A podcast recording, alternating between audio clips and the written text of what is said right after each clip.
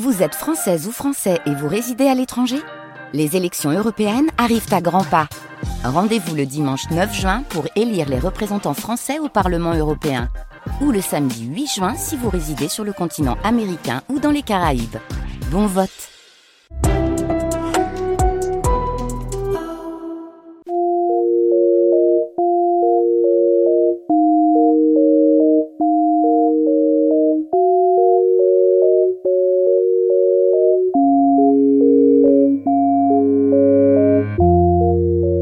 Il est 11h et comme chaque jour de cette semaine spéciale François Mauriac, c'est le moment du retour au texte. Nous vous proposons aujourd'hui de réentendre la couleur du théâtre de François Mauriac, d'abord parce qu'il est un peu oublié et puis aussi en introduction au documentaire de 11h10 qui s'ouvrira justement sur l'évocation d'Asmodée. Asmodée, cette pièce que vous allez entendre, il s'agit en l'occurrence d'une scène entre Xavier Couture, personnage trouble, et Madame de Bartas, alors que non loin, le jeune anglais Harry fait battre tous les cœurs, celui de François Mauriac compris, et je ne parle même pas des cœurs du public de la comédie française qui assistait le 20 février 1961 à la représentation retransmise par la RTF. Mesdames et messieurs, dans le cadre de la communauté radiophonique des programmes de langue française, reliés par la radiodiffusion télévision belge, nous vous présentons une pièce en cinq actes de François Mauriac de l'Académie française, transmise de la Comédie française à Paris. Vous allez pouvoir entendre Asmodée, dont la mise en scène est de Jacques Copeau, décor de Louis Su. Voici quelle en sera la distribution. Georges Chamara, le curé. Jean Marchat, Blaise Couture. Jacques Toja, Harry Fanning, Jean-Claude Arnaud, Firmin, Germaine Rouer, Marcel de Bartars, Claude Winter, Emmanuel, François Canel, Mademoiselle, et les enfants, le petit Jacques Radet, Jean, et la petite Brigitte Morisot, Anne. Je vous ai aimé simplement. En tout cas, je suis bien tranquille. Vous ne me ferez jamais plus succomber. Jamais plus. Vous n'y avez pas de mérite. La tentation de vous tourmente guère, n'est-ce pas? C'est ce que vous voulez dire? Pourquoi tenez-vous à l'entendre de ma bouche? Il n'empêche que je vous suis nécessaire. Quand ce ne serait que pour cette preuve que je vous apporte, vous êtes capable de faire souffrir une femme. Une femme peut souffrir à cause de Monsieur Couture. Si vous croyez que j'ai besoin de vous pour le savoir, ah, j'entends les chevaux. Non, non, non, rentrez, rentrez, vous pouvez dire vos pères. Oh là là là là là là, c'est mou. entre Marcel de Bartas. Ah. Bonjour, monsieur Couture. Bonjour, mademoiselle. Où sont les enfants? Ils guettent l'arrivée du jeune Fanny. Ils sont très excités. Oh, C'est vrai, cet anglais, quel ennui. Mais vous laissez les fenêtres ouvertes, fermées partout, la chaleur va entrer. Mais il n'est pas encore 11 heures. La journée est déjà torride. Et ce petit inconnu qui sera là d'une minute à l'autre. Oh, mademoiselle, soyez gentille, allez voir a rien de manque dans sa chambre. Et veillez à ce que les persiennes soient bien closes. Les fenêtres aussi Mais bien sûr, les fenêtres aussi. Et dites à Firmin de venir fermer ici. Ah, ces gens du Nord. Ils ne savent pas se défendre contre la chaleur. On voit bien qu'elle est née à Poitiers. Pourquoi ne dites-vous rien Hein Pourquoi ne me dites-vous rien Vous pourriez me demander si j'ai fait une bonne promenade Avez-vous fait une bonne promenade, madame Bon, leur tour a été pénible à cause des mouches, mais au départ, la brume était presque froide. Nous sommes allés à travers jusqu'à Cartehune. Ah, je suis entrée un instant chez le métayer. Il y a le fils aîné, Gaston, qui n'arrive pas à se faire payer par les assurances sociales. Enfin, je ne sais pas. On lui doit de l'argent pour l'accouchement de sa femme. Pourquoi refuse-t-on de le payer? Si vous croyez que j'ai compris quelque chose à ces explications, je n'entends rien à toutes ces lois nouvelles. Vous avez un régisseur, il me semble. Martin est presque un illettré, vous le savez bien. Avez-vous le dossier de Gaston? Oui, j'ai rapporté les pièces. Vous voudrez bien y jeter les yeux? Je suppose, madame, que si vous me parlez de cette affaire, c'est parce que vous comptez que je m'en occuperai. Je l'espérais en effet, mais je n'osais pas vous le demander. Je sais bien que ce n'est pas votre travail. Je n'ai qu'un travail en ce monde, madame. C'est de vous servir. Ah, cher monsieur Couture, si je ne vous avais pas. Alors je dirais à Martin de vous donner le dossier Merci. Qu'y a-t-il de nouveau ce matin dans le journal? Oh, pardonnez-moi, j'ai laissé les journaux dans ma chambre, je vais les chercher. Mais non, ce n'est pas la peine. Vous savez bien que je n'ai jamais su lire un journal. Je ne vois que les crimes. Tout le reste m'échappe. C'est vous, ma gazette vivante. Cela non plus n'est pas mon travail. Cher monsieur Couture, il ne s'agit pas de travail. Avouez que cela vous plaît assez, cet exposé des événements que vous me faites presque chaque matin. D'ailleurs, tu me parais si limpide et si clair quand c'est vous qui me l'expliquez. Oui, ce matin, je ne me sens pas en veine, madame. Permettez-moi de me retirer. Je sais pourquoi vous êtes furieux. Vous êtes furieux parce que je suis monté à cheval. Je n'ai aucune raison d'être furieux. Simplement, je suis désolé que vous vous affichiez avec cette bande joyeuse. Oh, oh, oh, oh. Coustos, Flora, le père Fillon, une bande joyeuse. Ah, les pauvres vieux. Le comte de Coustou n'a pas 60 ans et son attitude à l'égard des femmes est ignoble. À songer à ce que peuvent penser les paysans qui vous voient courir les bois avec tous ces hommes derrière vous. Vous en prie, monsieur Couture. Vous abusez, vraiment. Veuillez m'excuser, madame. Je me laisse entraîner par mon zèle. Mais je sais bien que vous êtes au-dessus de tout soupçon, que vous planez bien loin de ces misères. Je plane. Je plane, qu'entendez-vous par là? Je veux dire que vous n'êtes pas très. très. Ah, comment dirais-je? Très passionné. Vous êtes drôle, monsieur Couture. Et puis qui vous dit que je plane tant que ça? Ah non, sur ce point, je suis tranquille, Dieu merci. Vous m'avez plusieurs fois affirmé que vous aviez horreur. Horreur? Horreur de quoi? Vous savez bien ce que je veux dire. Non, je ne comprends pas. Vous aimiez votre mari. Et pourtant, le devoir conjugal était pour vous réellement un devoir, au sens le plus Oh, strict. vous me blessez, je vous le jure. Quel étrange besoin avez-vous de revenir là-dessus Bon, pardonnez-moi d'insister, mais je n'ai pas rêvé. Vous n'avez jamais fait que Je subir. vous interdis d'ajouter un mot plus. Et tâchez d'oublier des confidences que je ne vous ai pas faites, que vous avez surprises, mais que vous m'avez dérobées. Uniquement parce que vous étiez ici, la seule créature humaine, devant qui je pouvais ouvrir la bouche. Moi qui vous place si haut. Eh bien, je vous répète que vous me placez trop haut. Vous faites sur moi d'étranges illusions. Je ne suis qu'une pauvre femme, monsieur Couture. Et si je n'avais la charge de cette grande maison, de ce grand domaine, si je n'avais les enfants, il me semble qu'à certaines heures, je n'en pourrais plus de solitude. Oh non. Oh non, non, vous savez bien que vous n'êtes pas seul. Oh, c'est vrai, je suis ingrate, il y a Dieu. Ah oui Ah oui, il y a Dieu. Malheureusement, monsieur Couture, je ne suis pas quelqu'un à qui Dieu suffise. Oh, croyez-moi, il n'existe que très peu de femmes à qui Dieu suffise. Peut-être n'existe-t-il personne au monde à qui Dieu seul suffise. Je, je ne vous scandalise pas, au moins. Vous m'étonnez un peu, je l'avoue. Mais peut-être me suis-je mal exprimé, je veux dire, si vous préférez, qu'il faut être deux pour pouvoir s'élever jusqu'à lui. Et que nous ne l'appréhendons jamais mieux que dans le cœur d'une créature aimée et qui vous aime. Vous m'apprenez là un drôle de catéchisme. Pour beaucoup de femmes, le plus court chemin vers la perfection, c'est la tendresse. Oui, ça ne veut pas dire qu'on doive s'abandonner à tous ses instincts, bien entendu. Serait-ce par hasard l'enseignement qu'on vous a donné au séminaire Je déteste que vous me rappeliez que j'ai été séminariste, mais vous le faites exprès. Bon, mais il n'y a pas de honte d'avoir été au séminaire. Vous savez bien que je n'y ai pas traîné qu'au bout de six mois, j'avais déjà pris le large. Hum, Croyez que c'était vos supérieurs qui n'avaient pas voulu vous garder? J'en serais bien sorti sans eux. Leur haine n'a fait que devancer mon désir. Cher monsieur Couture, vous vous croyez toujours persécuté. On a jugé simplement que vous n'aviez pas la vocation. Quelle raison, vous supérieurs, aurait-il eu de vous haïr, je vous le demande Quelle raison? C'est que j'avais pris trop d'influence sur mes condisciples. Je détournais la clientèle des directeurs, comprenez-vous? C'est par jalousie qu'ils m'ont mis à la porte. N'était-il pas plutôt inquiet du trouble que vous répandiez? Je crains que vous ne soyez pas juste envers ces messieurs. Les gens qui m'ont jeté sur le pavé, je les exècre. Voyons, monsieur Couturino, tu sais qu'il ne vous ait trouvé une place. Enfin, rappelez-vous, c'est sur leur recommandation que je vous ai pris ici. Mais parbleu, je vous le disais. Ils vous laissent débarrasser de moi coûte que coûte. Ah, je les connais, allez. D'ailleurs, pour qu'ils n'aient pas hésité à me placer chez une veuve encore jeune, il fallait qu'ils fussent bien pressés de me voir les talons. Pour ça, non, monsieur Couture, ils n'ont pas cru qu'il y eût le moindre danger de ce côté-là, je vous le jure. c'est une idée qui ne serait à personne. Oui, je vous comprends.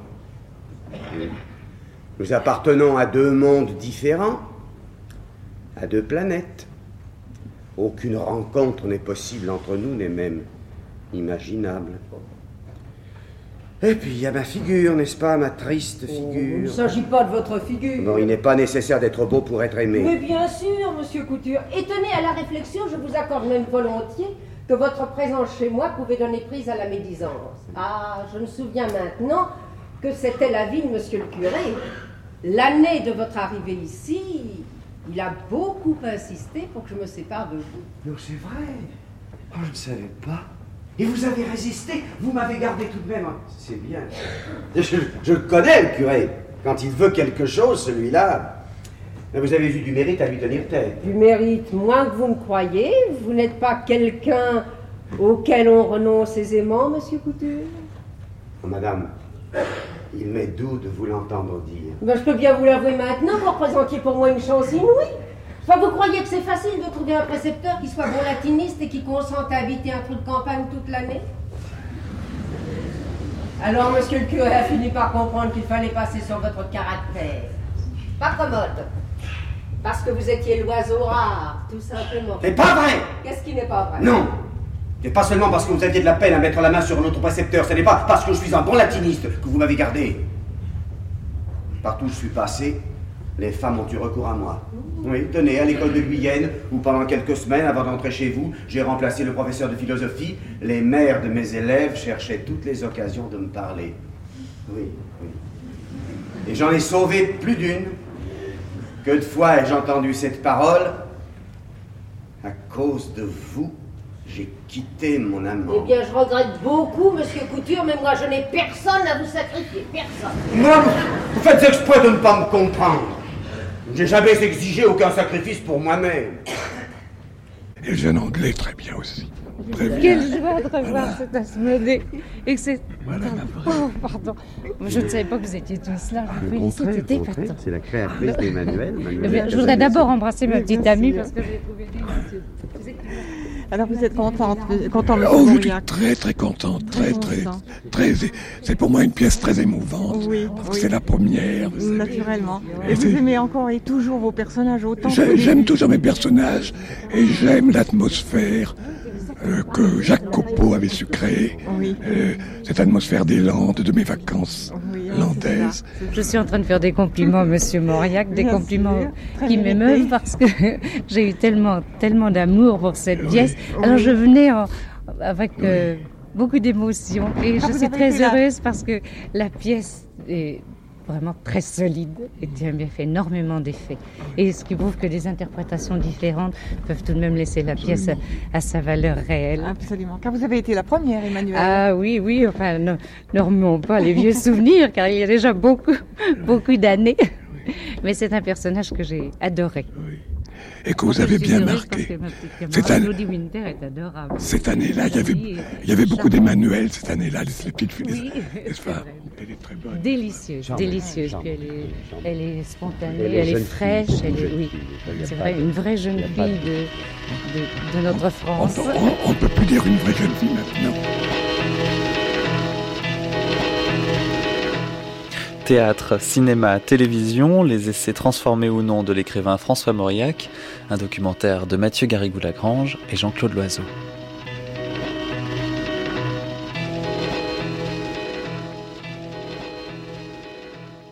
Noël Herp, nous sommes ici dans euh, l'un des studios de Radio France qui sert à enregistrer des dramatiques, ce qui est, il me semble, euh, le lieu idéal pour parler de François Mauriac et du théâtre.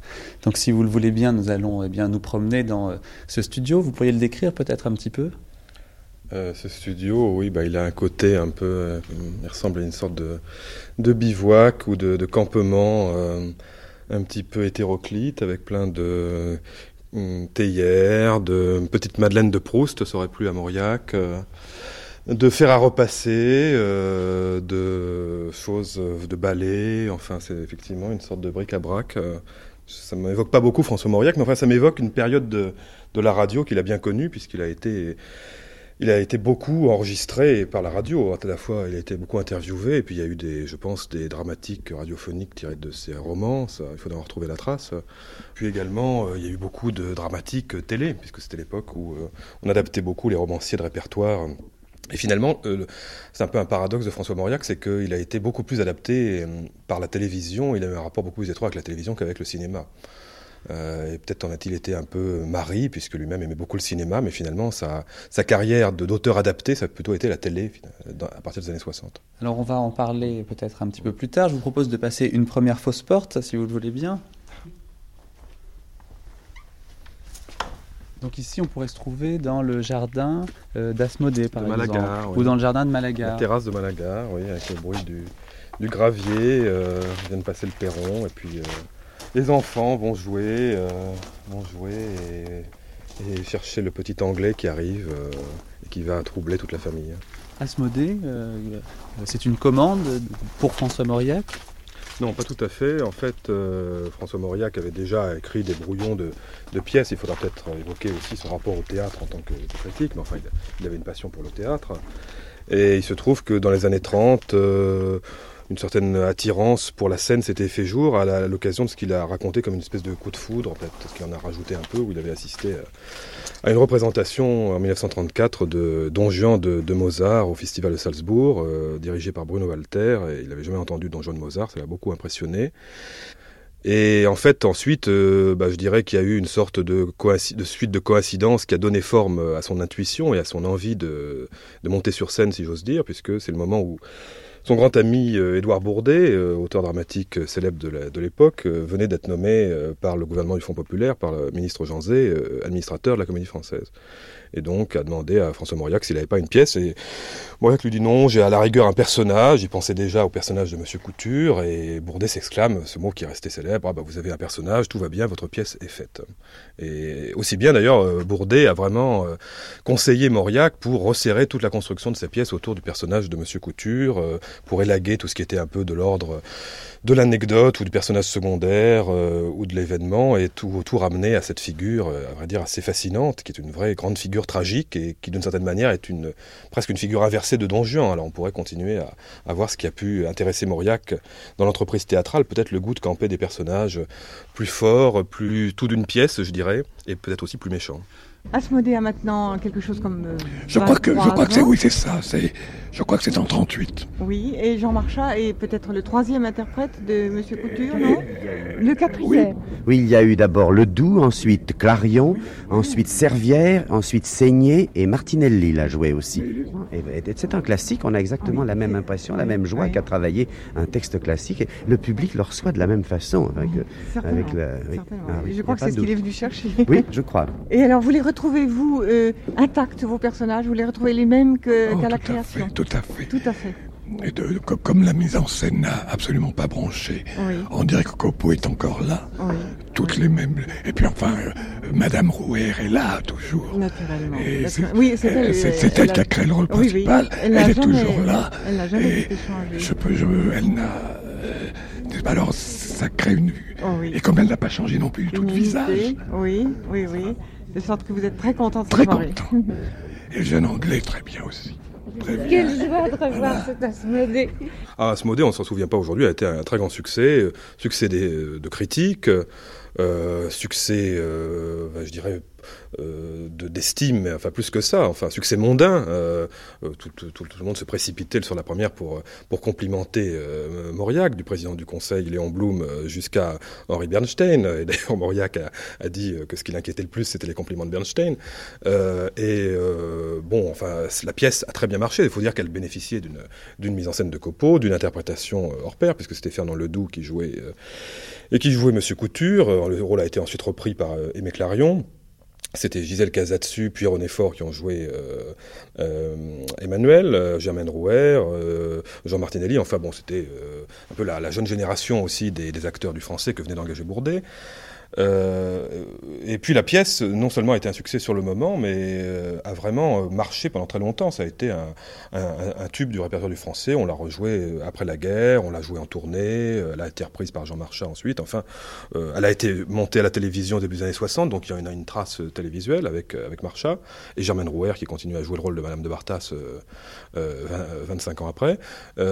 donc non, non, c'est une pièce qui a, qui a, plutôt bien marché. Je pense aussi parce que c'était une sorte de, de table book, hein, de, de, l'œuvre de Mauriac. Enfin, c'était voilà, on, on, avait à peu près tous les éléments de son univers. C'est une sorte de, de, guide illustré avec un peu tous les thèmes qu'on connaissait bien l'atmosphère, euh, le, le, curé dans un coin, la vieille fille frustrée, euh, la la femme sur le retour amoureuse d'un beau jeune homme, etc. Le, séminariste euh, défroqué, enfin comme ça, un peu tous les clichés de l'œuvre de Mauriac qui étaient tout d'un coup résumés à l'attention du grand public. Et finalement, je crois que ça, euh, a été très longtemps une sorte de, carte de visite aussi de Mauriac à l'étranger. On jouait beaucoup à Asmodée en tournée ou en Angleterre, en Amérique du Sud, euh, comme une sorte de résumé de son œuvre. Et retour aux États-Unis, car pour la première fois, un public américain vient de voir une pièce de M. François Mauriac de l'Académie française, c'est-à-dire Asmodée. Nous avons demandé à Pierre Crénès de nous rapporter les impressions, les commentaires des critiques américains. Asmodée a été monté dans un théâtre d'art de New York. Et fort intéressant, remarquent les critiques, car la pluie et le beau temps sont décidés à New York par Walter Kerr du New York Herald Tribune et par Brooke Atkinson du New York Times. Pour Walter Kerr, Asmodée, le diable légendaire qui soulève les toits, ne les soulève pas assez dans la production du théâtre 74. En tant que romancier, écrit Walter Kerr, M. Mauriac est un maître des relations étroites, incassable. En tant qu'auteur dramatique, il semble avoir démarré l'action trop tardivement, trop longtemps après que les premiers liens aient été forgés. Mais la faute en est peut-être, ajoute le critique du New York Herald Tribune, à la production elle-même de la pièce de Mauriac. En tant que romancier, écrit de son côté Brooke Atkinson, François Mauriac considère le théâtre comme un moyen étranger. Après avoir vu Asmodée, il est impossible de ne pas être d'accord avec lui. Et de reprocher à la pièce d'être froide et de ne pas avoir le mouvement et la vitalité que doit avoir le théâtre. Froide, dénudée et d'une lenteur calculée comme un roman de Henry James, réduite à l'essentiel. La réserve de l'histoire est tellement mise en valeur, écrit encore Brooke Atkinson, d'une façon tellement délibérée, que c'est presque anti-théâtral. Malgré ses buts élevés et la noblesse d'âme de M. Mauriac, conclut le critique du New York Times, Asmodée est rarement vivant sur la scène. En somme, je ne pense pas que M. François Mauriac puisse prétendre à un Oscar du théâtre américain. Nous le regretterons, car nous, en France, nous avons beaucoup aimé Asmodée.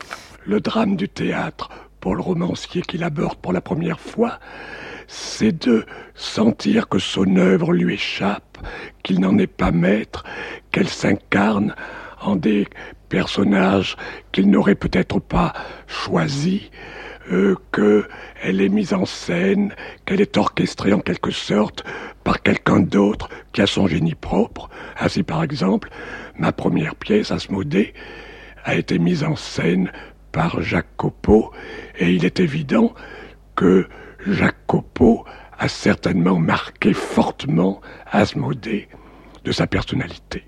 Finalement, il euh, a envie de faire du théâtre ou c'est parce qu'on lui suggère, qu'on lui demande avec insistance? Parce qu'il y a aussi Copo euh, qui euh, lui demande de, lui donner une pièce.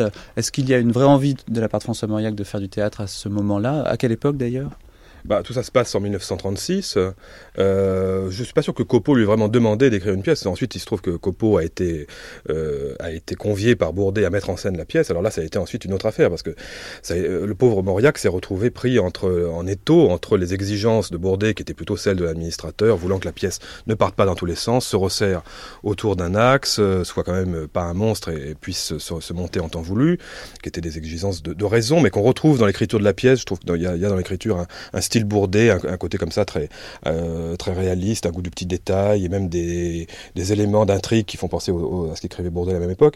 Et par ailleurs, Copo c'était tout, différent. Copo a, vraiment carrément voulu euh, réécrire la pièce. Enfin, il y a une énorme correspondance que je ne crois pas encore publiée de, de Copo avec Mauriac. Euh, et Mauriac n'en pouvait plus de ces de ces exigences de Copo, qu'il a d'ailleurs accusé dans une lettre euh, euh, à la fin des, répétitions d'être un Bernard l'ermite. Euh, une lettre jamais envoyée? Une lettre jamais envoyée, se logeant dans sa pièce et finalement la réécrivant à, sa, à sa guise, l'accusant après coup d'avoir été finalement un peu un auteur dramatique frustré et d'avoir voulu écrire sa propre pièce par procuration. Je crois que beaucoup des critiques qu'on a faites vient, si vous voulez, de ce de, de, cette transposition qui ne s'est pas faite suffisamment entre le langage de la, le langage, enfin le, langage de la scène et le langage du roman. Il est évident que, que, que la scène rend tout beaucoup plus brutal, beaucoup plus dur, beaucoup plus, enfin, et détruit les nuances, n'est-ce pas? Il y a évidemment là un décalage Jusqu'à vous surprendre vous-même. Jusqu'à me surprendre moi-même, n'est-ce pas? Jusqu'à me surprendre moi-même. Euh, oui, tout d'un coup, on a l'impression qu'il y a une barrière qui est, qui est franchie, parce qu'au fond, il avait vécu longtemps, il le racontera par la suite, dans euh, une espèce de, de, sentiment que le théâtre, c'était pas pour des gens comme lui, que c'était une chasse gardée, des hommes du boulevard, qu'il fallait avoir un certain nombre de techniques, qu'il fallait aller tirer les sonnettes des directeurs de salle, qu'il fallait, fallait, être dans une espèce de mondanité et de professionnalisme qui n'était pas les siens.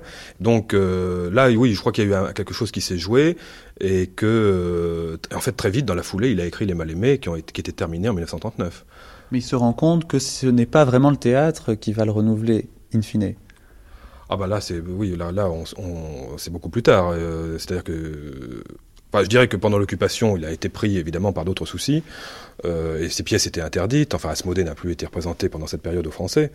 Euh, et, mais je dirais que le succès des Mal-Aimés euh, à la Libération, qui a été moindre que celui d'Asmodée, mais quand même euh, conséquent, euh, lui, lui, a donné envie de continuer. La preuve, c'est qu'il a écrit dans la foulée deux pièces. Enfin, bon, il a, il a expliqué lui-même aussi que, pris qu'il était par l'actualité politique au, au lendemain de la Libération, il était plus facile pour lui de coucher sur le papier un canevas de pièces, quitte à revenir indéfiniment et à retravailler son texte, plutôt que de s'immerger dans un roman qui, qui tout d'un coup l'obligeait à, se, à se couper du monde et à s'isoler dans un monde imaginaire, et que de sa manière, le, théâtre, c'est là qu'on voit le lien entre le théâtre et le journalisme. Finalement, le théâtre a été un moyen pour lui de s'inscrire dans la cité davantage et de trouver un moyen terme entre son inspiration de romancier et tout d'un coup une prise de position publique. Et il me semble que là, le théâtre a joué un rôle vraiment cardinal à ce moment-là. Mais euh, par un, retour de bâton euh, paradoxal, c'est le, fait qu'il se soit exposé aussi, euh, de manière aussi véhémente à partir de 46-47, qui va lui retomber dessus en tant que dra dramaturge, puisqu'il va subir des, attaques très violentes de, de, la presse, évidemment liées à des arrière-pensées politiques. Et, et certain que ces, ces deux dernières pièces ne se relèveront pas de de, cette, de la volée de bois vert qu'il va, qu'il va subir à cette occasion. Qu'est-ce qu'on lui reproche précisément sur ces dernières pièces? Bah, là encore, je crois qu'on lui, on lui reprochait surtout ses positions politiques euh, et ça interférait avec des, des considérations euh, sur, la, sur la facture même des pièces. Maintenant, ça s'est mal passé pour diverses raisons. Passage du malin euh, qui a été euh, étrillé par la, la presse euh, a, a, bénéficié d'une interprétation de, bon, à la fois prestigieuse et en même temps un peu approximative de Marie Belle, qui n'était pas très en forme.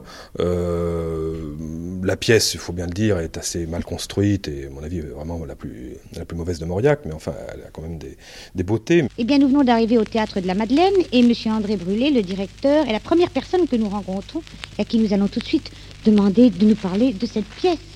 Écoutez, mademoiselle, vous me prenez vraiment très au dépourvu. Vous savez ce que c'est quand un théâtre va créer une pièce de l'importance de celle du maître François Mauriac.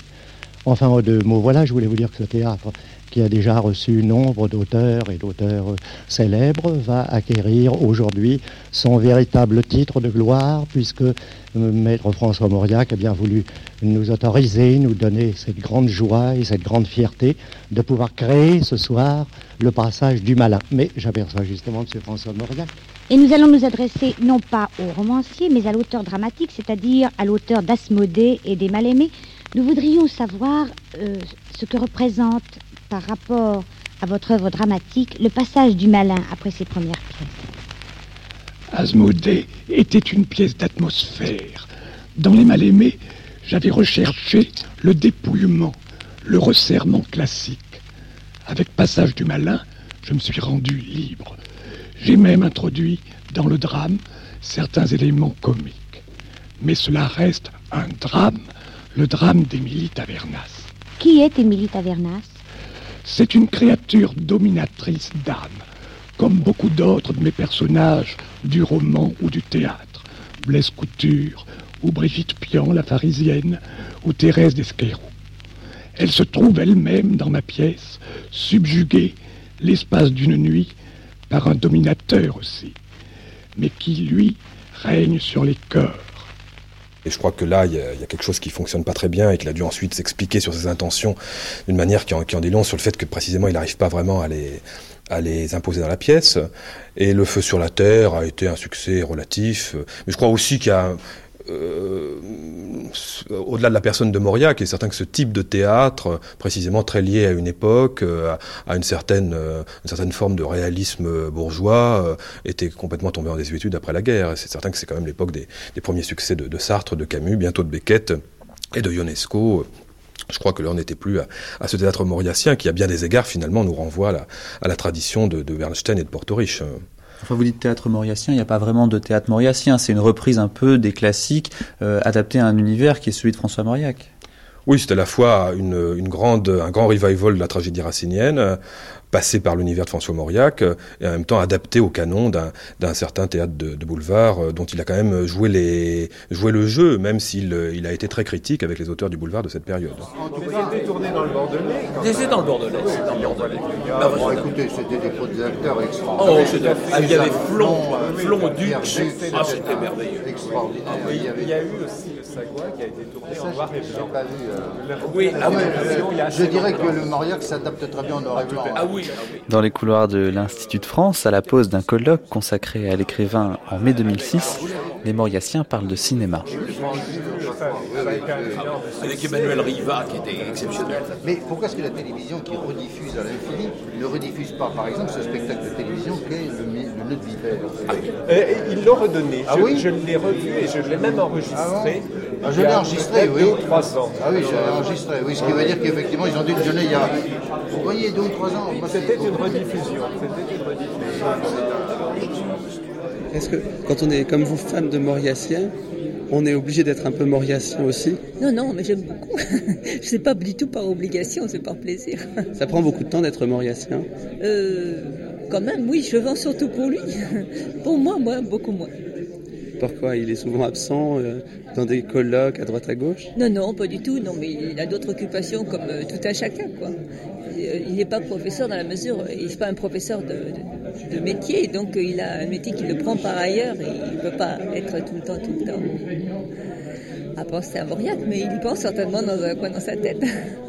Qu'est-ce que vous aimez chez François Mauriac vous-même? Ah, Moi, le roman que je préférais, c'était Restix. Mais il vous dira ça beaucoup mieux que moi. il va arriver. Votre femme expliquait que ça prenait un peu de temps quand on était mauriacien. Évidemment, il faut euh, euh, garder un coin de son cerveau pour François Mauriac. Euh, oui, d'autant que lorsque le découvre à 18 ans et qu'on a près de 60, il faut que cette durée euh, s'étage quand même sur une assez longue période. Mais pour moi, ce qui concerne effectivement Mauriac, c'est ma référence euh, littéraire depuis depuis 18 ans, donc depuis les années 60. Jean-Pierre Vabre. Et enfin, en l'occurrence, c'est surtout le personnage de Thérèse Esquerou qui m'a fait découvrir Mauriac. Et euh, comme dans toute adolescence, on a des, des, références un peu mythiques. Alors, euh, ce n'était pas James Dean, ce n'était pas euh, d'autres personnages. Euh, d'abord, il fallait mieux que ce soit une femme pour moi, pour moi. et donc, en l'occurrence, c'était Thérèse Esquerou et Emmanuel Riva qui, pour moi, était absolument indissociable de Thérèse Esquerou. C'est-à-dire que je vois Thérèse Esquerou à travers Emmanuel Riva. C'est-à-dire que quand vos amis vous parlaient de James Dean, vous parlez de Brigitte Bardot, vous vous disiez non, moi, celle que j'aime, c'est Thérèse d'Esquerou euh, quand ça s'y prêtait, oui, mais ça s'y prêtait pas toujours, parce que j'avais parfois, euh, parfois, on avait l'impression de, de, de, de parler de, quelque chose que personne ne connaissait d'autre. Donc, quand on sent qu'on est dans un univers où personne ne connaît ses propres références, on n'ose pas toujours les, les mettre en avant. Si je pensais que ça pouvait euh, susciter effectivement un intérêt ou un, accord ou une résonance à ce moment-là, oui, je le disais, mais des fois, on le cache un petit peu, comme comme aujourd'hui, des fois, on cache qu'on est, est, est chrétien. Hein, on a un peu la même, la même pudeur à dire qu'on est chrétien aujourd'hui. Ben, c'était un peu, un peu la même chose pour dire qu'on aime mourir aussi. Hein. Ça fait, ça fait, on a l'impression d'être taxé ou qu'on va être taxé un peu de diplodocus ou qu'on est, qu'on est, qu'on est au 21e siècle, qu'on ne s'est pas rendu compte, enfin bref, de, toutes choses de ce type-là. Mais en quoi elle est en vous, Thérèse d'Esquerou? Enfin, À quel moment vous pouvez y penser? À quel moment est-ce qu'elle fait partie de votre vie? Ben, quand j'observe la, médiocrité du monde, la médiocrité peut-être de ce que je suis devenu moi aussi, avec euh, toutes les compromissions qu'après on passe dans sa vie adulte, tous les compromis qu'on est qu'on est amené à faire, et puis des fois on a un peu honte, et puis euh, alors surgit en arrière-plan l'histoire de ce personnage qui lui n'a pas voulu accepter ces compromissions et qui donc euh, et qui donc n'avait d'autre choix, c'est ce que je disais un peu tout à l'heure, à mon avis, il n'avait d'autre choix que soit de tuer la personne qui représentait ces compromissions, c'est-à-dire Bernard, soit de se suicider elle-même. Mais vous, vous n'avez pas tenté d'assassiner votre femme, par exemple, en l'empoisonnant? Euh, Je n'ai pas la, vision de ma femme. Enfin, elle ne représente pas ce que Bernard représentait pour, pour Thérèse. C'est-à-dire, elle ne représente pas. Emmanuel Riva, alors? Ah, Emmanuel Riva. Euh, c'est un amour d'adolescent. c'est un amour d'adolescent. J'aurais absolument aimé la rencontrer dans ma vie, ça m'est jamais arrivé. Peut-être m'aurait déçu, remarquez, parce que je l'ai tellement identifiée à Thérèse que finalement, elle n'a peut-être rien à voir avec elle. Mais cela dit, le fait qu'elle a accepté de jouer le rôle et qu'elle colle tellement au personnage me fait penser quand même qu'il y a quelque chose euh, euh, qu'elles peuvent pas être complètement étrangères l'une à l'autre. Le film vous paraît euh, coller complètement à l'univers mauriacien Tout à fait. Le film de Franju je l'ai trouvé extraordinaire. J'ai réussi euh, un jour à m'en procurer une copie, donc euh, je l'ai sur cassette. Et euh, bon, je fais un peu, j'y fais un pèlerinage, je dirais une fois par an à peu près, où, je me le repasse pour pour me replonger dans cette atmosphère. Je trouve qu'il a rendu, Franju, il a rendu à la fois le personnage de Thérèse, le personnage de, de Bernard et la bourgeoisie de l'époque, et la présence de, de l'Aquitaine aussi, qui est, qui est, très importante dans, dans l'œuvre de Mauriac, il a réussi à, à, très bien les capter et à les, et à les restituer dans son film. Nous sommes sur la route, entre les forêts de pins. Emmanuel Rivard. C'est l'extérieur nuit, plan général contre-plongée. Lit un extrait du scénario de Thérèse Desquerou. Travelling avant sur voiture sans amorce. Les phares de la voiture éclairent la route mystérieuse, les talus des franges de haute fougère, la base des premiers pins. Panneau découvrant en haut de la muraille sombre de deux forêts parallèles la cime des pins géants, une brèche de ciel clair. Intérieur nuit. Dans la voiture, plan très rapproché, Thérèse, libre Thérèse, mesure son épuisement, joue creuse, pommette saillante, et ce large front magnifique compose une figure de condamnée. La voix intérieure de Thérèse, libre. Quelles seront les premières paroles de Bernard dont le témoignage m'a sauvé? Et qui m'attend? Bernard saura tout, je lui dirai. La voix du récitant, que lui dirait-elle? Par quel aveu commencer? Comment font-ils tous ceux qui connaissent leurs crimes? Lent travelling avant sur le visage de Thérèse. On bloquera, en fin de réplique, en très gros plan sur ses yeux de visionnaire effrayé. Moi, je n'ai pas voulu celui dont on me charge. Je n'ai jamais su vers quoi tendait cette puissance forcenée en moi et hors de moi. L'avocat ouvrit une porte. Soudain, on entend une sonnerie d'alarme. Thérèse d'Esquerou, dans ce couloir dérobé du palais de justice, sentit sur sa face la brume et profondément l'aspira. Elle avait peur d'être attendue, hésitait à sortir. Un homme dont le col était relevé se détacha d'un platane. Elle reconnut son père. L'avocat cria non-lieu et se retournant vers Thérèse Vous pouvez sortir, il n'y a personne. Elle descendit des marches mouillées. Oui, la petite place semblait déserte. Son père ne l'embrassa pas ne lui donna pas même un regard. Anne Jazemski. Thérèse d'Esquerou, pour moi, c'est un livre parfait. Et quand je le parfait en, en, temps, en, les dialogues sont très cinématographiques. Et le, le, film qu'on a tiré, euh, Franju, est un film qu'on aimerait revoir d'ailleurs, parce que c'était, il me semble que c'est un film absolument merveilleux. François Mauriac l'aimait. Euh, il a fait, je me souviens très bien, il a, fait, demandé une coupure. Et parce que Franju avait rajouté un poème euh, des mains jointes, je crois justement, qu'il avait monté sur une scène muette entre Anne et Thérèse. et ce poème semblait indiquer qu'il y avait quelque chose d'un peu amoureux entre ces, qui d'ailleurs est dans le livre. Hein, Mauriac l'a écrit comme ça. Et puis ce que j'admire aussi dans, dans Thérèse d'Esquerou, je trouve qu'il il, se lit avec autant de plaisir et, c'est aussi moderne que Simon. Et pour moi, c'est un compliment. Et sur l'amour entre Anne et Thérèse, est-ce que l'image est plus violente pour François Mauriac que le texte qu'il a lui-même écrit? L'image est plus impudique? Je ne me permettrai pas de répondre à sa place. Euh, je crois qu'il a juste euh, fustigé Franju de prendre une liberté que lui-même n'avait pas choisie. Il y a une scène que vous préférez?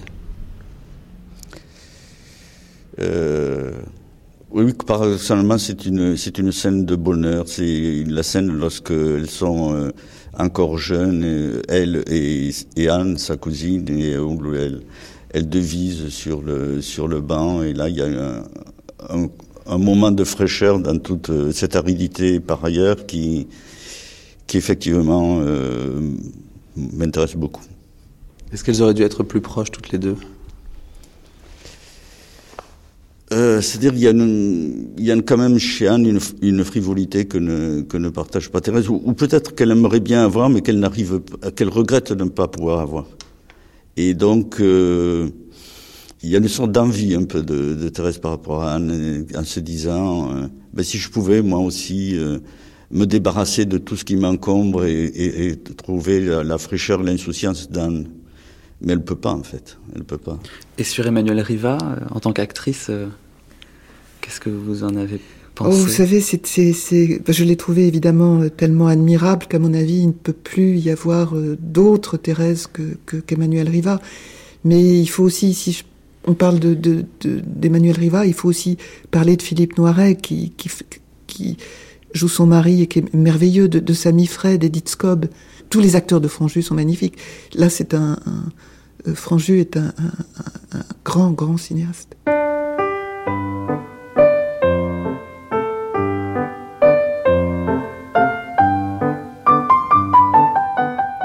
Dans son émission Histoire sans images, Michel Pollack recevait le réalisateur Georges Franju le 5 mai 1967.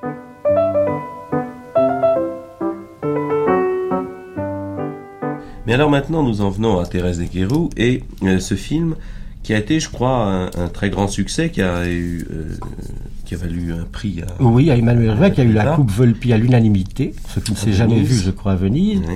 et qui, d'autre part, a eu un très grand succès commercial. Car pour un film qui est tout de même un film littéraire, faire 250 000 entrées à Paris, c'est on s'aperçoit maintenant que ça représente quelque chose.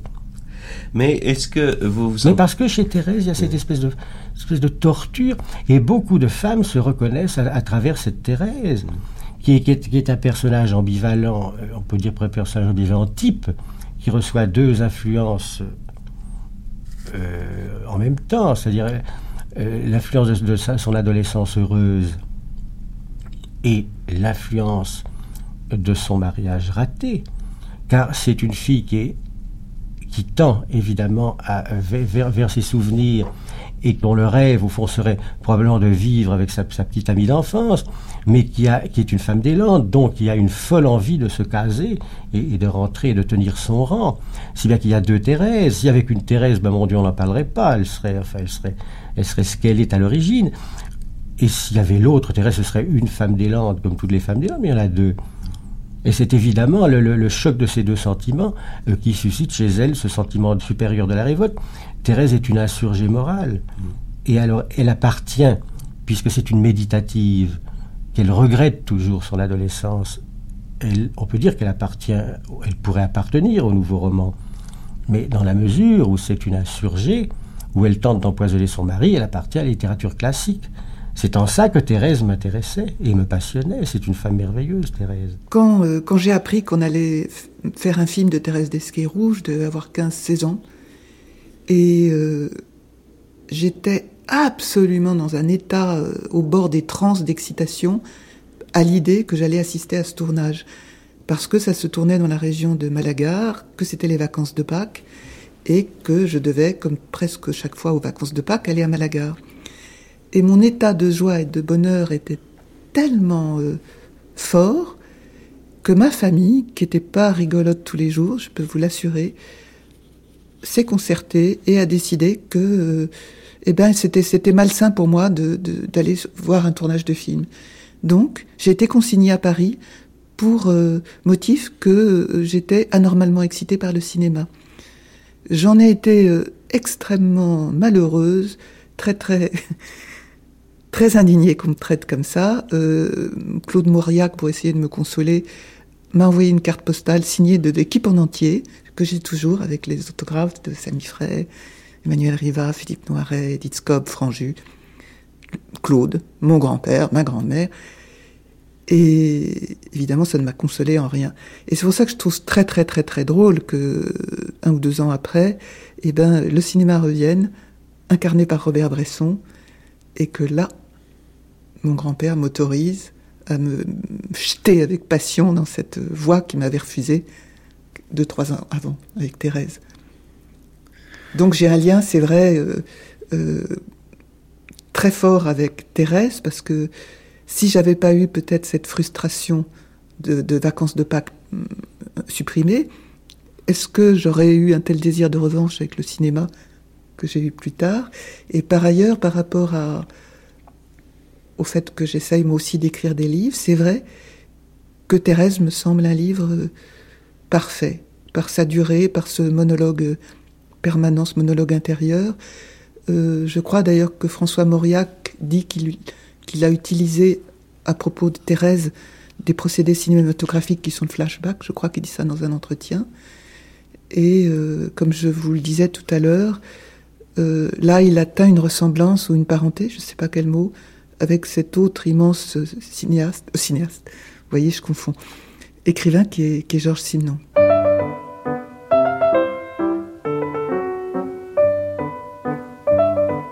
le réalisateur et critique de cinéma Jacques Mény. On parle beaucoup de cinéma dans la famille Mauriac, mais dans la famille de François Mauriac. Euh, c'est-à-dire que les enfants de François Mauriac parlent beaucoup de cinéma. Euh, n'oublions pas que Claude Mauriac, grand écrivain, mais aussi grand critique de cinéma, scénariste de films, qui a fait de, certains de ses personnages sont des, metteurs en scène de cinéma, etc. Euh, Yazemski, euh, la petite fille de François Mauriac, qui va être l'interprète de Robert Bresson, de Pasolini, de Jean-Luc Godard, qu'elle épousera. Euh, c'est, en effet toute, une, ambiance autour du cinéma que Mauriac, âgé quand même, euh, quand il en parle dans le bloc-notes, dans les années 50, euh, regarde amusé et, et, finalement, il dit oui, le cinéma à la maison, c'est le domaine de la nurserie. Tout le monde s'empoigne par cinéphilie. Alors lui, je pense pas, n'était pas vraiment cinéphile et il voyait des films à l'occasion. Donc il distingue, lui, deux grandes périodes euh, où il s'est intéressé au cinéma. Euh, le temps du cinéma muet, c'est-à-dire les années 20 surtout, euh, où le cinéma muet devient vraiment le grand art du muet. En effet, dont on pense qu'il il a été dépassé peut-être techniquement, mais pas sur le plan de, des possibilités qu'on pouvait tirer d'un langage neuf fait uniquement d'images, sans l'apport du son. Euh, donc ça, c'est les années 20, ça le fascine beaucoup et il va en, subir l'influence dans son écriture, en tout cas récupérer des choses qu'il a vues au cinéma pour le mettre dans l'écriture, mais comme beaucoup d'écrivains de cette génération à ce moment-là. Et pour continuer sur la famille, euh, à tel point, c'est une famille de cinéphiles à tel point que euh, parfois il parle de films dont il n'a pas eu vraiment connaissance, de films qu'il n'a pas vus, mais en revanche ses fils l'ont vu.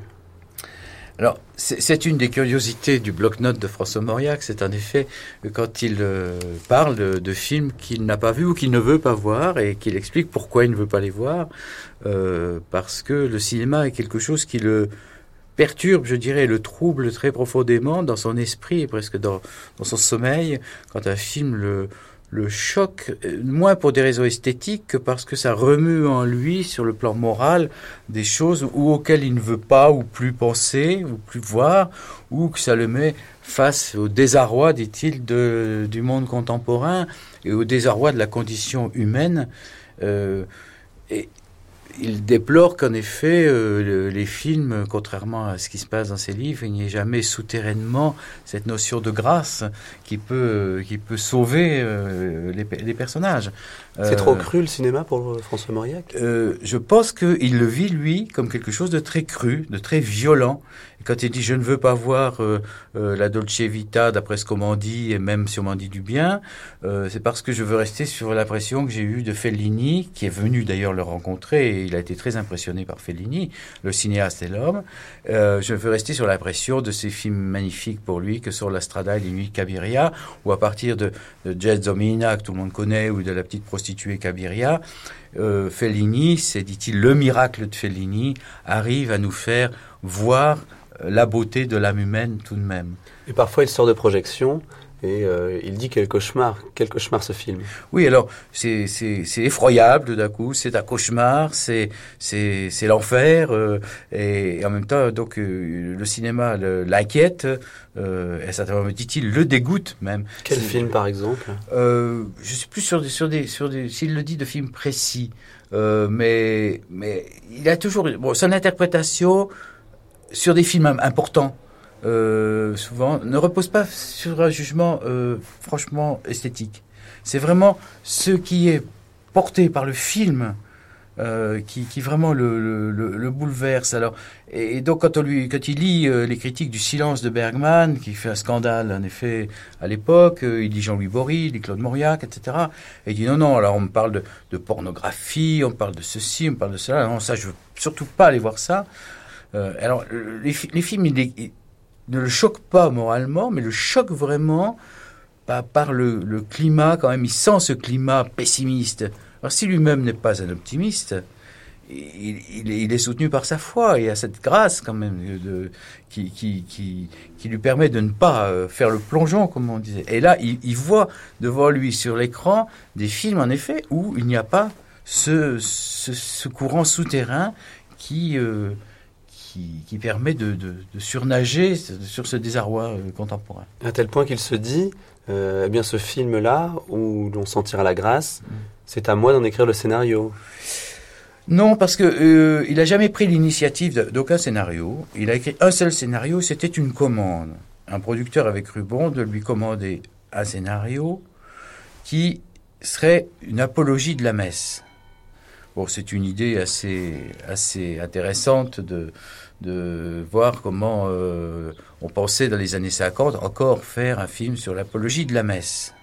Je ne pense pas qu'aujourd'hui il y aurait aucun producteur qui aurait cette initiative, ça c'est vrai. Mais Et- avec raison, puisque le film n'a pas marché.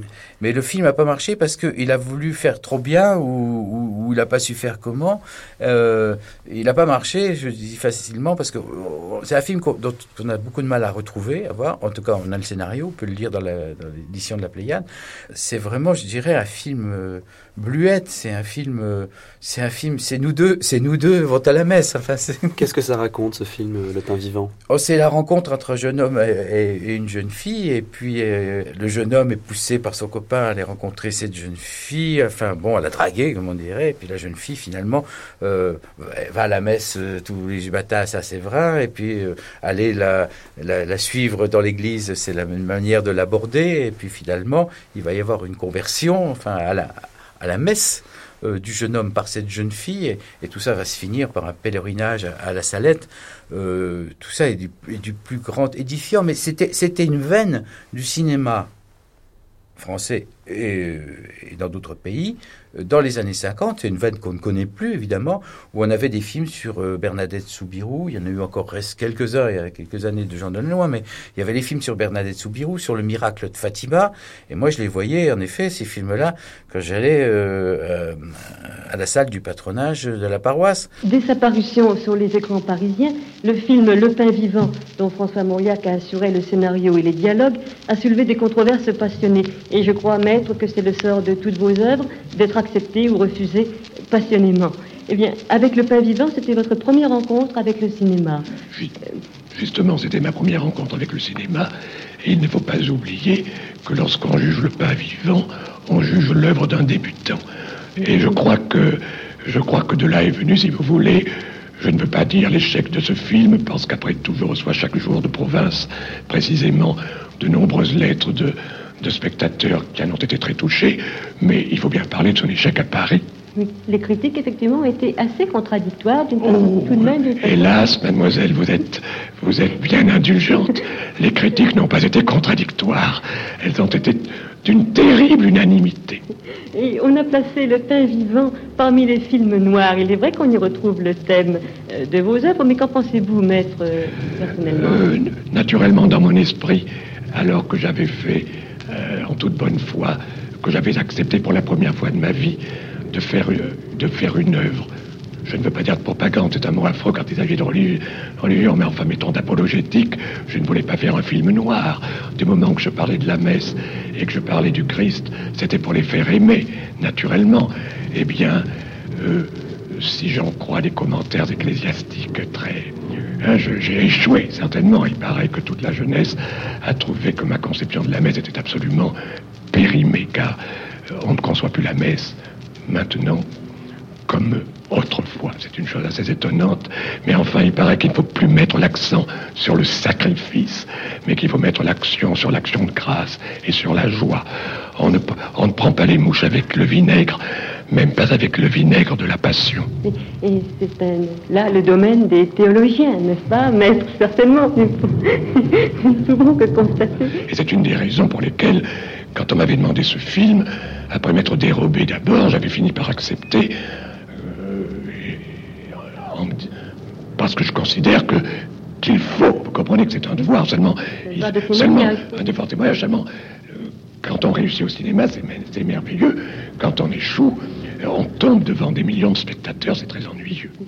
Quand il dit je ne suis pas en odeur de sainteté dans les milieux du cinéma, c'est pas parce que ces romans, je crois, sont, sont des œuvres au noir, mais c'est simplement parce que Mauriac euh, fait partie d'un monde qui n'est pas, je crois, bien vu ou bien perçu ou bien apprécié par la majorité des gens, en tout cas intéressants, qui font le cinéma, qui sont plutôt des mauvais esprits, des frondeurs, euh, euh, et qui, et à tort, tort, se méfient d'un personnage comme Mauriac. En revanche, François Mauriac peut servir de caution pour un film comme Thérèse d'Esquerou, qui est unanimement salué comme étant un, grand film, et qui sans doute ne se serait pas fait s'il n'était tiré euh, du roman de François Mauriac.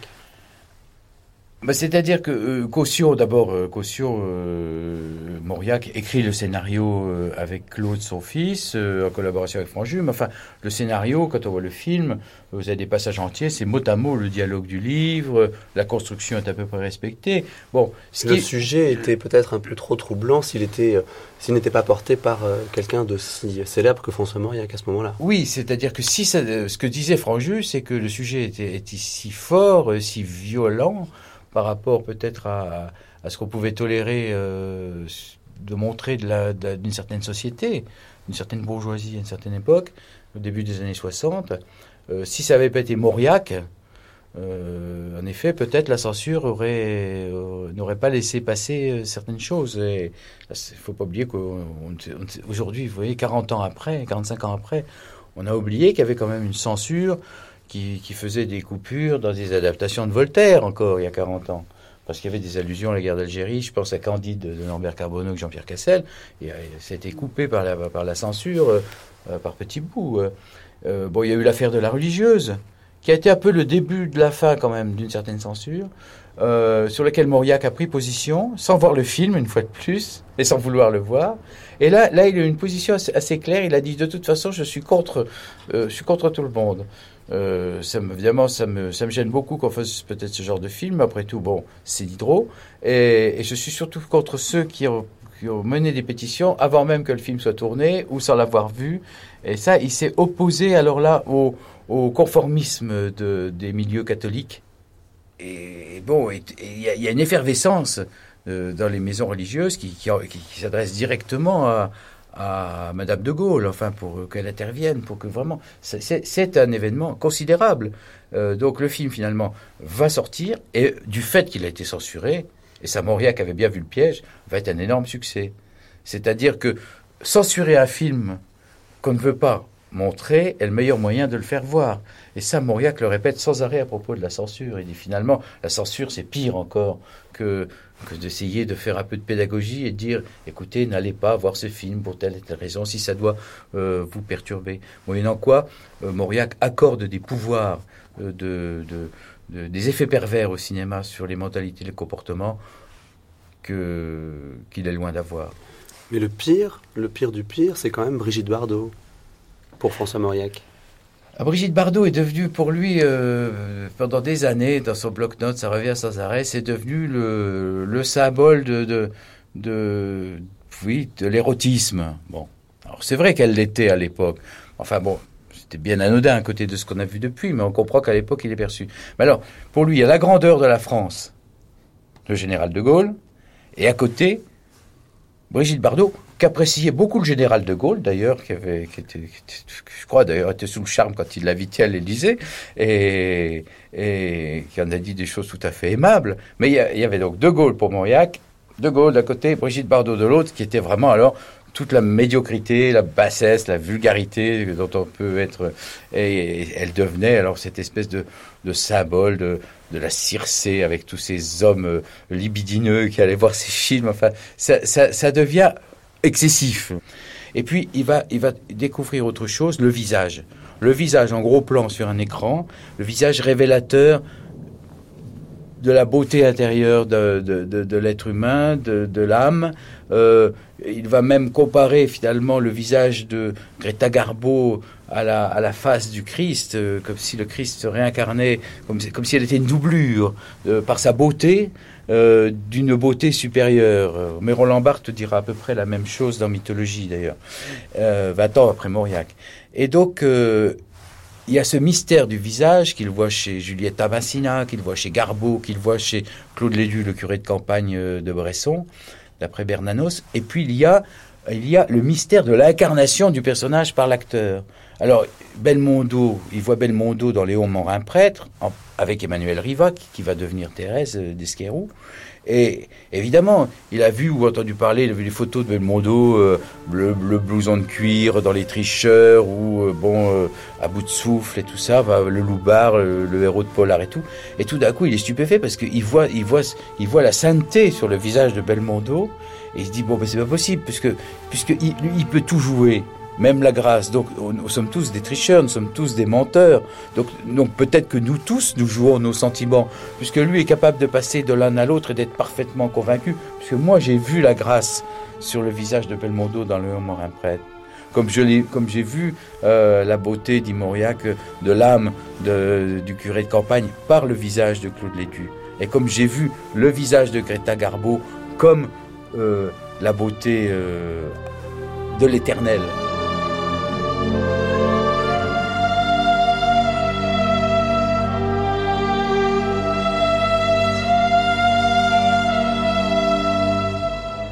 Le cinéma a une, puissance de suggestion et de, formidable. Et il est évident que euh, pas plus, le, Parti communiste, n'est-ce pas, que l'Église catholique, par exemple, ne peuvent négliger euh, le cinéma, pas plus que la télévision, pas plus que tout, euh, cela d'ailleurs va tellement bouleverser le monde, enfin, et le monde pour les hommes de mon âge, c'est c'est absolument c'est vraiment assez affolant quand on y pense, n'est-ce pas? On se trouve devant, une, devant un monde nouveau.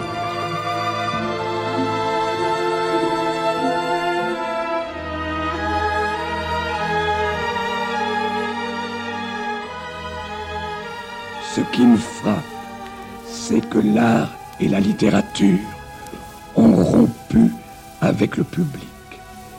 Il n'y a plus de littérature ni d'art proprement populaire au sens large. Je serais presque tenté de dire national. Ce divorce est d'autant plus grave que le cinéma et que la radio satisfont des foules immenses qui sentent de moins en moins le besoin de lire et d'aller au théâtre. Je ne dis pas que ce divorce soit en soi sans appel.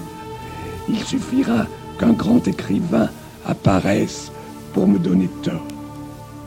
Il y a tant de talent en France, tant d'intelligence, peut-être trop, trop d'esprit critique. Avec la chute des feuilles, un nouveau critique de télévision nous est né, François Mauriac. François Mauriac passera désormais ses soirées en pantoufles comme vous et moi, il dînera sans savoir ce qu'il mange, il fera taire ses amis pour pouvoir bloc-noter des pensées sérieuses sur des sujets futiles. Alors, Meryl Moneghetti, vous avez travaillé sur François Mauriac euh, à la télévision, à la fois celui que l'on pouvait voir, car on le voyait fréquemment, c'est ça? Il passait bien à la télévision? Oui, oui, il passait vraiment euh, euh, très très bien. avec le, c'est surtout avec le portrait euh, souvenir de, Roger Stéphane. Tous les tous les critiques sont unanimes à la fin de l'année 1962, ce qui pour nous est aussi au milieu de, sa période de, de critique de, de, télévision. Et là, il franchit le pas. Il explique d'ailleurs dans sa chronique qu'il avait résisté à la à la tentation de de participer à ce, à ce type de, de projet comme, comme gros plan, où on retrouvait comme ça des, des écrivains euh, qui venaient s'exprimer devant les, les caméras. Ah, il voulait pas au départ Au départ, oui, parce qu'il trouvait, enfin, il explique que euh, selon lui, euh, ses, ses, ses, collègues ne s'en sont pas toujours très bien tirés, entre guillemets. Et donc, en plus, moi, je pense qu'il y a sans doute aussi un petit peu de la, de la coquetterie, de se mm. demander comment, euh, comment vais-je passer euh, à l'image, à l'écran. Euh, dans une interview pour, pour Télé 7 jours, il explique qu'il n'aime pas la vieillesse à la télévision. Donc, et en même temps, constamment dans la chronique, il traque les, les, les, ces beaux visages de vieillards. Alors Gaston Bachelard, euh, c'est Dieu. Euh, enfin, euh, Adenauer, il aimerait savoir quel est euh, quel est son, son, son médecin, le, le, secret de, de, ce visage qui, qui, a bien traversé les, les temps et qui, qui, ressemble presque à un masque de, de pharaon. Et donc, en même temps, il y a une fascination et donc à la fois, une, je pense aussi une, une attirance parce que la, la télévision permet de, de, fixer, de d'enregistrer enregistré euh, pour, euh, pour plus tard, parce que, comme il l'explique souvent tout au long de ses écrits, que ce soit dans les, dans les, mémoires ou dans le, dans le bloc-notes, euh, c'est euh, la, postérité de, de l'écrivain. Ça, c'est la partie François Mauriac à la télévision, dans la télévision, mais il y a une autre partie qui est quand même moins connue, qui est euh, François Mauriac, critique de télévision. Voilà, donc en, en 59, en, euh, euh, Jean-Jacques Servan-Schreiber a, a, donc l'idée de proposer la, chronique de télévision à l'académicien François Mauriac. Et donc l'Express annonce cette nouvelle rubrique avec une publicité François Mauriac de l'Académie française. Cette précision est importante car elle donne une légitimité à, une critique qui commence juste et avec un média euh, qui est boudé par de, nombreux euh, intellectuels et, euh, et, une partie de, la, population qui regarde avec, méfiance cette, télévision, qui, est perçue un peu comme la télévision des jeux, des divertissements, un média pour les ilotes.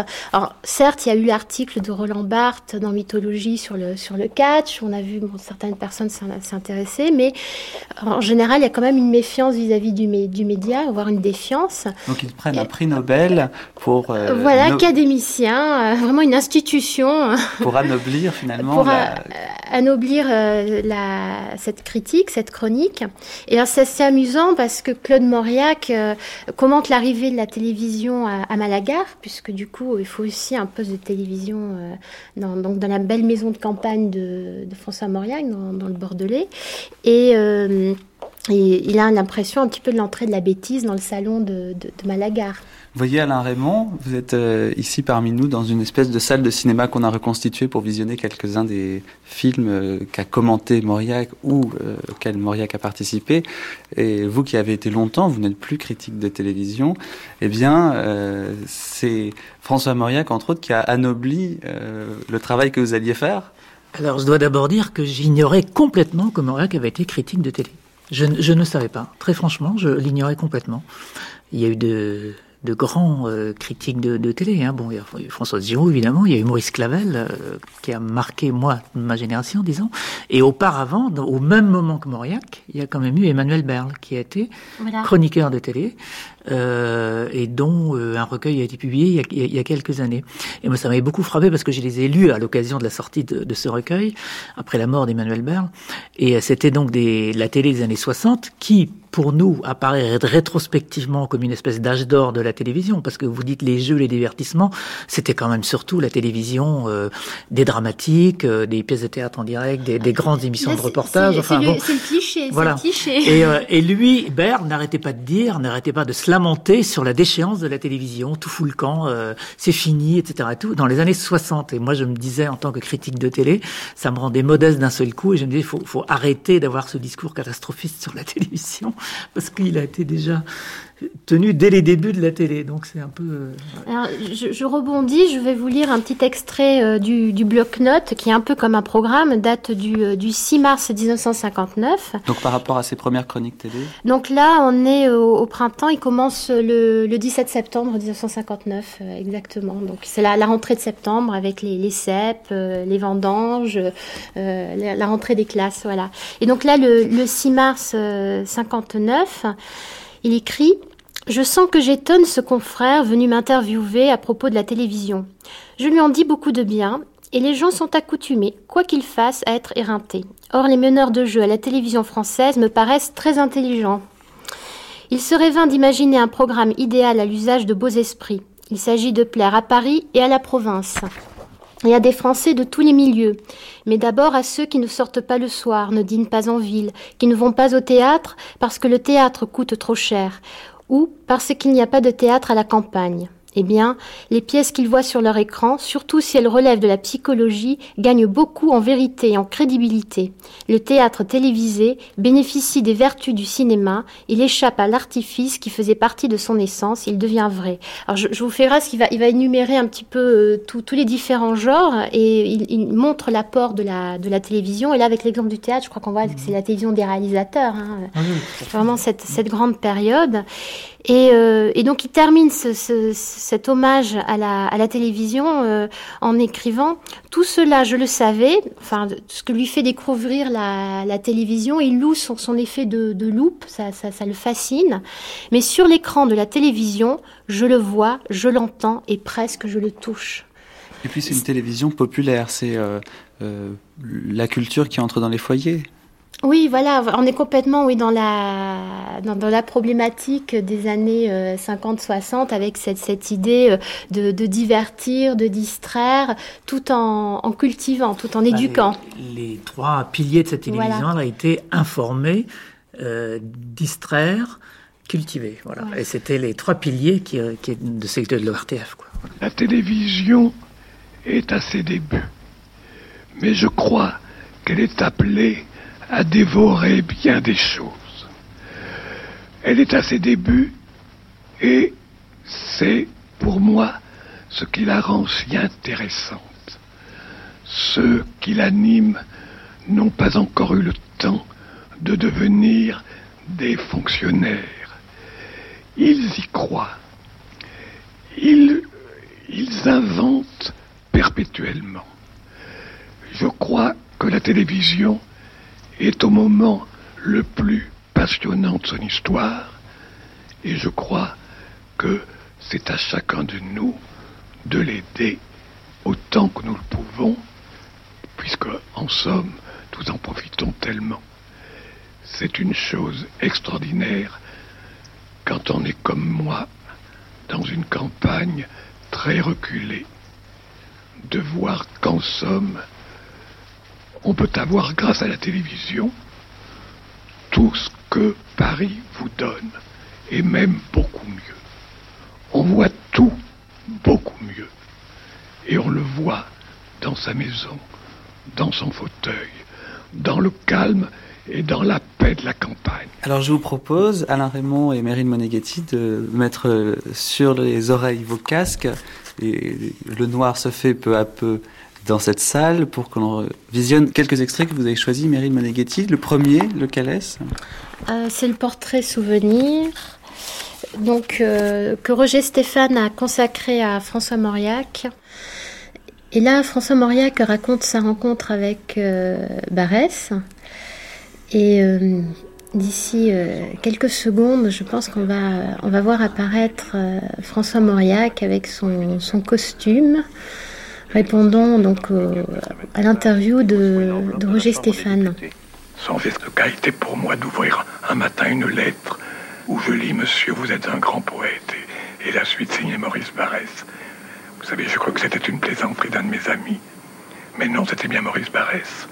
Et un mois après, un, grand. la voix de Mauriac, c'est extraordinaire. Moi, ça, ça chaque fois. Ça Sa voix blessée, comme on disait. C'est vrai que c'est une voix qui, euh, qui, passe bien à la radio. D'aujourd'hui, c'était, c'était Donc là, il est. Euh, donc il, évoque cette, euh, cette rencontre avec, euh, avec Barès. Et c'est bien qu'ils aient euh, ressuscité. alors j'espère que ce, portrait souvenir sera bientôt disponible sur le site de l'INA qui a mis ses archives ah en, accès, enfin par achat ou location sur Internet. Car c'est vraiment un très, beau, un très beau portrait, très réussi, avec une très belle interview. Parce qu'il faut louer quand même aussi l'art de l'interview de cette télévision ah où on laisse le temps de de parler, de, développer. Euh, et euh, c'est vrai qu'à notre époque de zapping, c'est précieux. De toute façon, aujourd'hui, Mauriac serait entre une stripteaseuse et un escroc, donc euh, sur un plateau de télé, donc il n'aurait pas le temps de de développer, de parler comme il est en train de le faire là maintenant. Je, je ne suis pas sûre qu'on le verrait aussi souvent parce qu'il n'aimait vraiment pas ce, gibier-là. Quand, quand Saint-Colonne à la une euh, s'aventure euh, du côté euh, des, des people, comme on dirait aujourd'hui, il est d'une férocité extrême. Alors, je suis arrivé vers, le, vers Barès et je lui ai dit, je suis François Mauriac. Tiens, tiens, tiens, dit Barès. Alors il m'a regardé, sans doute, il m'a trouvé très plus élégant que. Enfin, il m'a dit Tiens, mais, eh, mais vous n'êtes, vous n'avez pas du tout l'air d'un petit séminariste. il m'avait. Alors il me dit Eh bien, vous allez m'accompagner à la chambre. Alors je, je me vois. Alors, c'est moi que je revois au fond. C'est pas du tout pareil. Je me vois traversant la place de la Concorde, vous savez, avec À côté de Barès. Et euh, avec la stupidité de cet âge, je, je lui parlais de mes autres admirations, justement ce qu'il ne fallait pas faire. alors je lui disais par exemple, oh maître Francis Jam, oh homme, j'entends toujours cela dis, j'ai toujours envie de lui dire, relève-toi donc, bêta. Car il avait des, mots terrible comme celui-là. Alors je dis, Claudel, maître Claudel. Oui, Claudel, oui. Oui, je l'ai vu une fois. C'est le type du fonctionnaire. Avec une casquette. Ah voilà, voyez comment il était. Alain Raymond, euh, cet extrait vous fait, euh, vous fait sourire. Ben oui, parce qu'on voit très bien que là, euh, il s'abrite, Mauriac s'abrite derrière Barès pour balancer les vacheries sur Claudel et Francis Jam. Et on voit la jouissance qu'il a. Euh, Mauriac a répété ce que pense Barès de Francis Jam et de Claudel. on voit comment sa voix, enfin, d'une façon théâtrale, euh, met ça en scène. Et en fait, euh, on sait que Mauriac lui-même n'était pas avare de vacheries sur les autres et qu'il l'adorait avec cet air de sacristain un peu chafouin qui avoue des choses comme ça, bon, et qui paf, qui balance.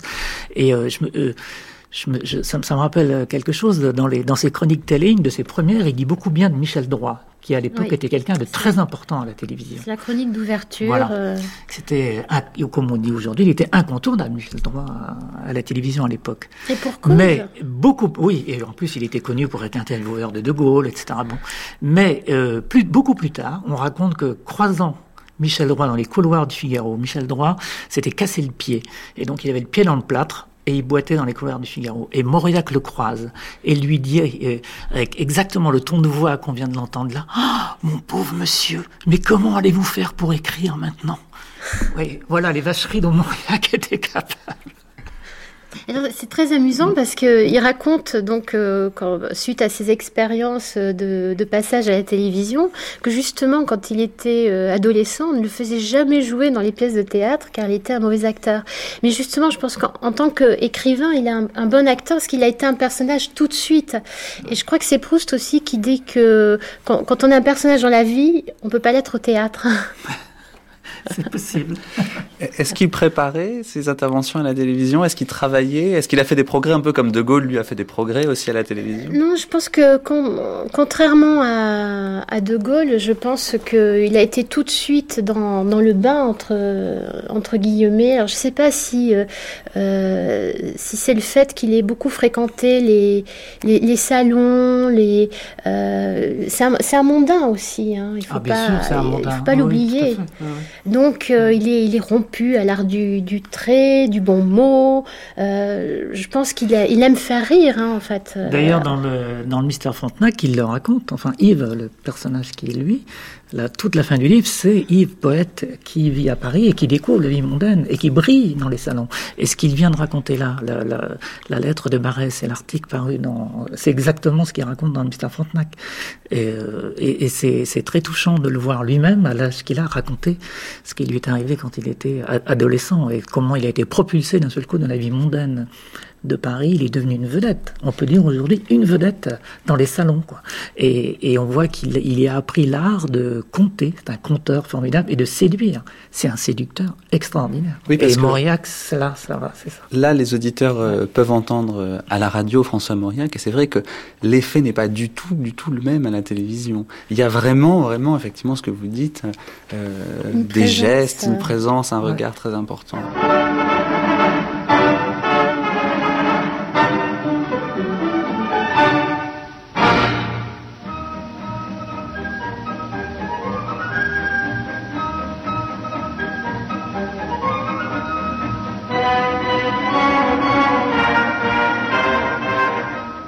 Il a fait, ça s'appelait Les hasards de la fourchette pendant plusieurs, pendant plusieurs euh, années. Il a été, il faisait la critique. Et en plus, pour tout vous dire, à l'époque, je sais pas si vous, non, vous êtes trop jeune pour, euh, vous connaissez pas ça, mais il y avait des problèmes de télé. La télé se devenait euh, aplatie, ça devenait, ça, on se mettait à zigzaguer dans tous les sens. Et moi, à l'époque, donc j'étais jeune. Quand on est jeune, on se débrouille avec la, avec la modernité. Donc j'étais le roi. Pierre Wiazemski. On m'appelait en urgence J'arrivais en cavalant et hop, toc, toc, toc, toc, je réparais la télévision et je, sortais sous l'acclamation de la foule. Donc, euh, assez régulièrement, oui, bien sûr. Donc, vous regardiez la télé ensemble, en famille? Pas toujours. Non, non, parce qu'attendez, euh, on était quand même. Euh, c'était deux appartements contigus avec une double porte, etc. Mais on avait quand même deux télévisions. Au début, les premières années, il n'y avait qu'une seule télévision. Donc on la regardait chez lui, oui. Mais après, on, mais très, très, souvent, on les regardait ensemble, bien sûr. Mais en règle générale, c'était séparé. Par contre, on pouvait parler des émissions, un truc comme ça. De... Si, on, là où on les regardait ensemble, c'était à Malagar. On regardait Interville, on regardait La caméra explore le temps, ça oui. Enfin, les grandes émissions de télé de l'époque. Interville, ça a plaisir à François Mauriac Oui. La, finale Cavaillon-Carpentras, je me souviens, ça devait être en 65, 6, un truc comme ça, je sais plus, oui. Ah oui, oui, bien sûr. Il était pour qui? Ça, je me souviens pas. Vous m'en demandez trop. Déjà, de me souvenir de Cavaillon-Carpentras, je trouve ça pas mal. Et le, poste de télévision euh, il était dans le salon. Ah, il était dans le salon. Il était dans le salon. Et euh, à Malagar aussi. Oui. Il n'y a pas de rituel particulier euh, pour François Mauriac de regarder la télévision? Non, il mettait, il mettait une, une, couverture sur ses genoux parce qu'il avait froid aux genoux. Et d'ailleurs, je vous dis, le premier dessin que j'avais fait, qui a été publié dans le Figaro, c'était lui devant, devant la télé, avec son un, pas, comment on appelle ça, un plaid, enfin sur, sur les genoux, etc il s'astreint à suivre euh, tout ce qui se passe de notable dans la semaine. Évidemment, c'est plus facile, puisque au début, il n'y a qu'une seule chaîne. Mais quand même, hein, il passe euh, des émissions littéraires euh, style Jean lecture pour tous, aux, bonnes adresses du passé ou aux gros plans.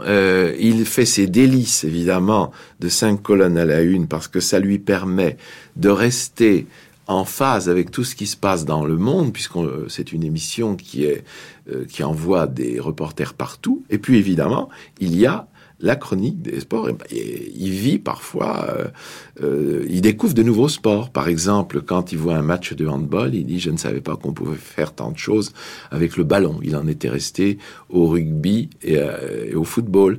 Mais pour lui, certaines rencontres où l'équipe nationale joue euh, et quand elle perd, ça, devient un désastre national. Donc on peut dire que même il a été, euh, par le biais de la télévision, chroniqueur sportif.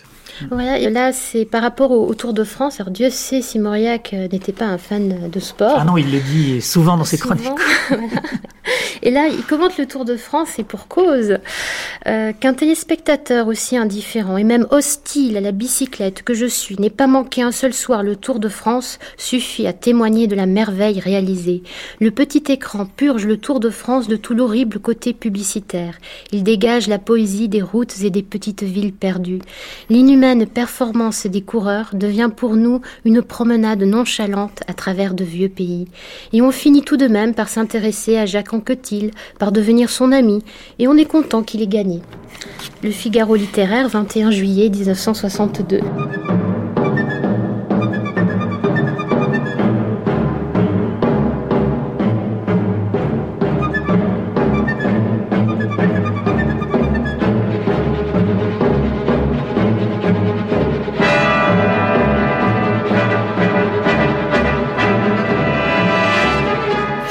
Alors, il y a une émission en particulier pour laquelle il est prêt à euh, rester chez lui, à ne pas sortir au théâtre. Et euh, à s'asseoir dans un fauteuil pour la regarder. Ces cinq colonnes à la une, vraiment, il, ne- il- il n'en a manqué pratiquement euh, aucune. Et je pense avec Lecture pour tous, ce sont, ce sont les, les deux émissions qu'il suit avec le, le plus de fidélité. D'ailleurs, on retrouve euh, la même équipe. hein. Euh, Pierre Dumaillet, Pierre, euh, Pierre Desgroupes. Desgroupes. Donc les Et Igor grands- Barrère. Et Igor. Barrère.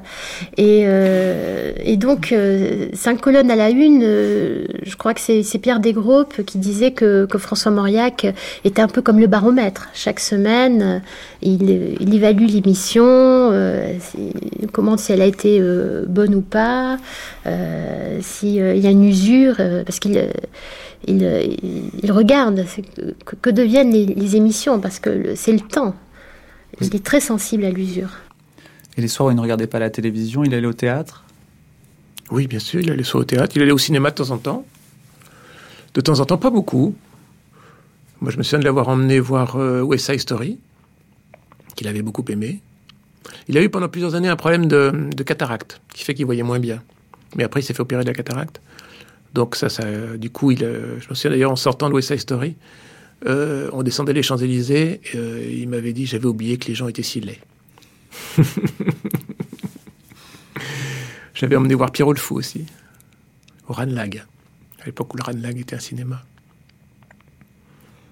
On était très... Ah si, attendez, attendez, si, je vais vous oublier l'essentiel quand même. C'est... euh, il recevait des invitations et un jour, je vois sur son bureau, c'était en 65, l'Olympia Johnny Hallyday. Et je lui dis, oh bon papa, j'irais bien voir Johnny Hallyday. Il me dit, mais on y va.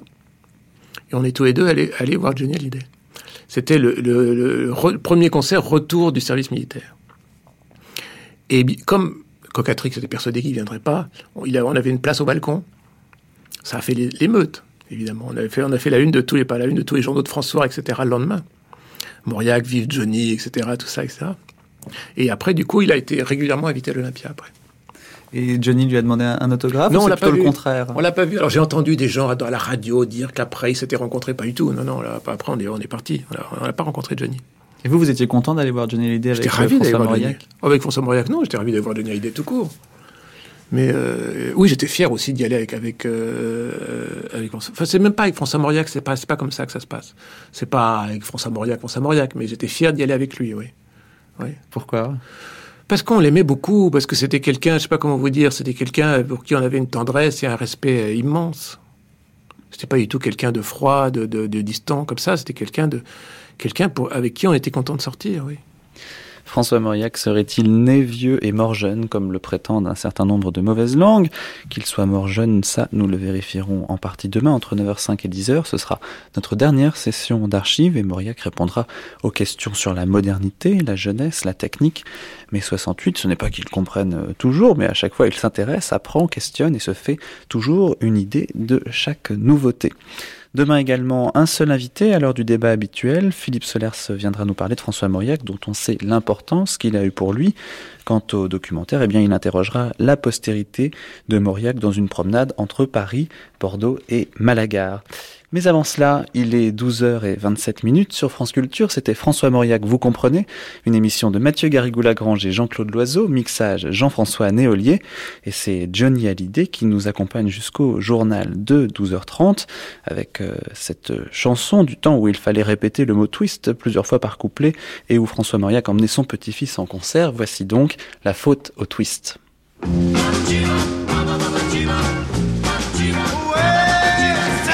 nous avions du champagne et whisky. Et je me souviens que nous étions un petit peu gris. Mais si nos cœurs se sont enflammés D'un amour prudent et spontané C'est la faute, c'est la faute au twist. Ouais dit lorsque je t'ai tutoyé Sur un ton léger parfois un peu familier Si tu n'as pas rougi ce soir-là Parce que ma main glissa sur ton bras C'est la faute, c'est la faute au twist Ouais excitant, inspire l'amour. Et on a tout fait pour plaire à l'amour. Elle se souvient quand tu riais sans raison. Et si j'ai pu profiter de cette occasion pour te serrer bien plus fort, bien plus fort contre mon corps. Ça va de toi, c'est la photo twist.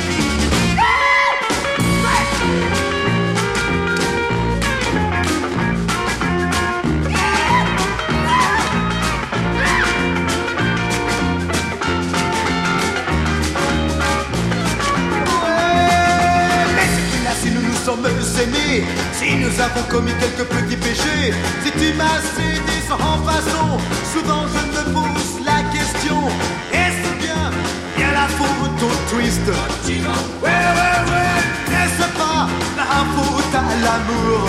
Oh,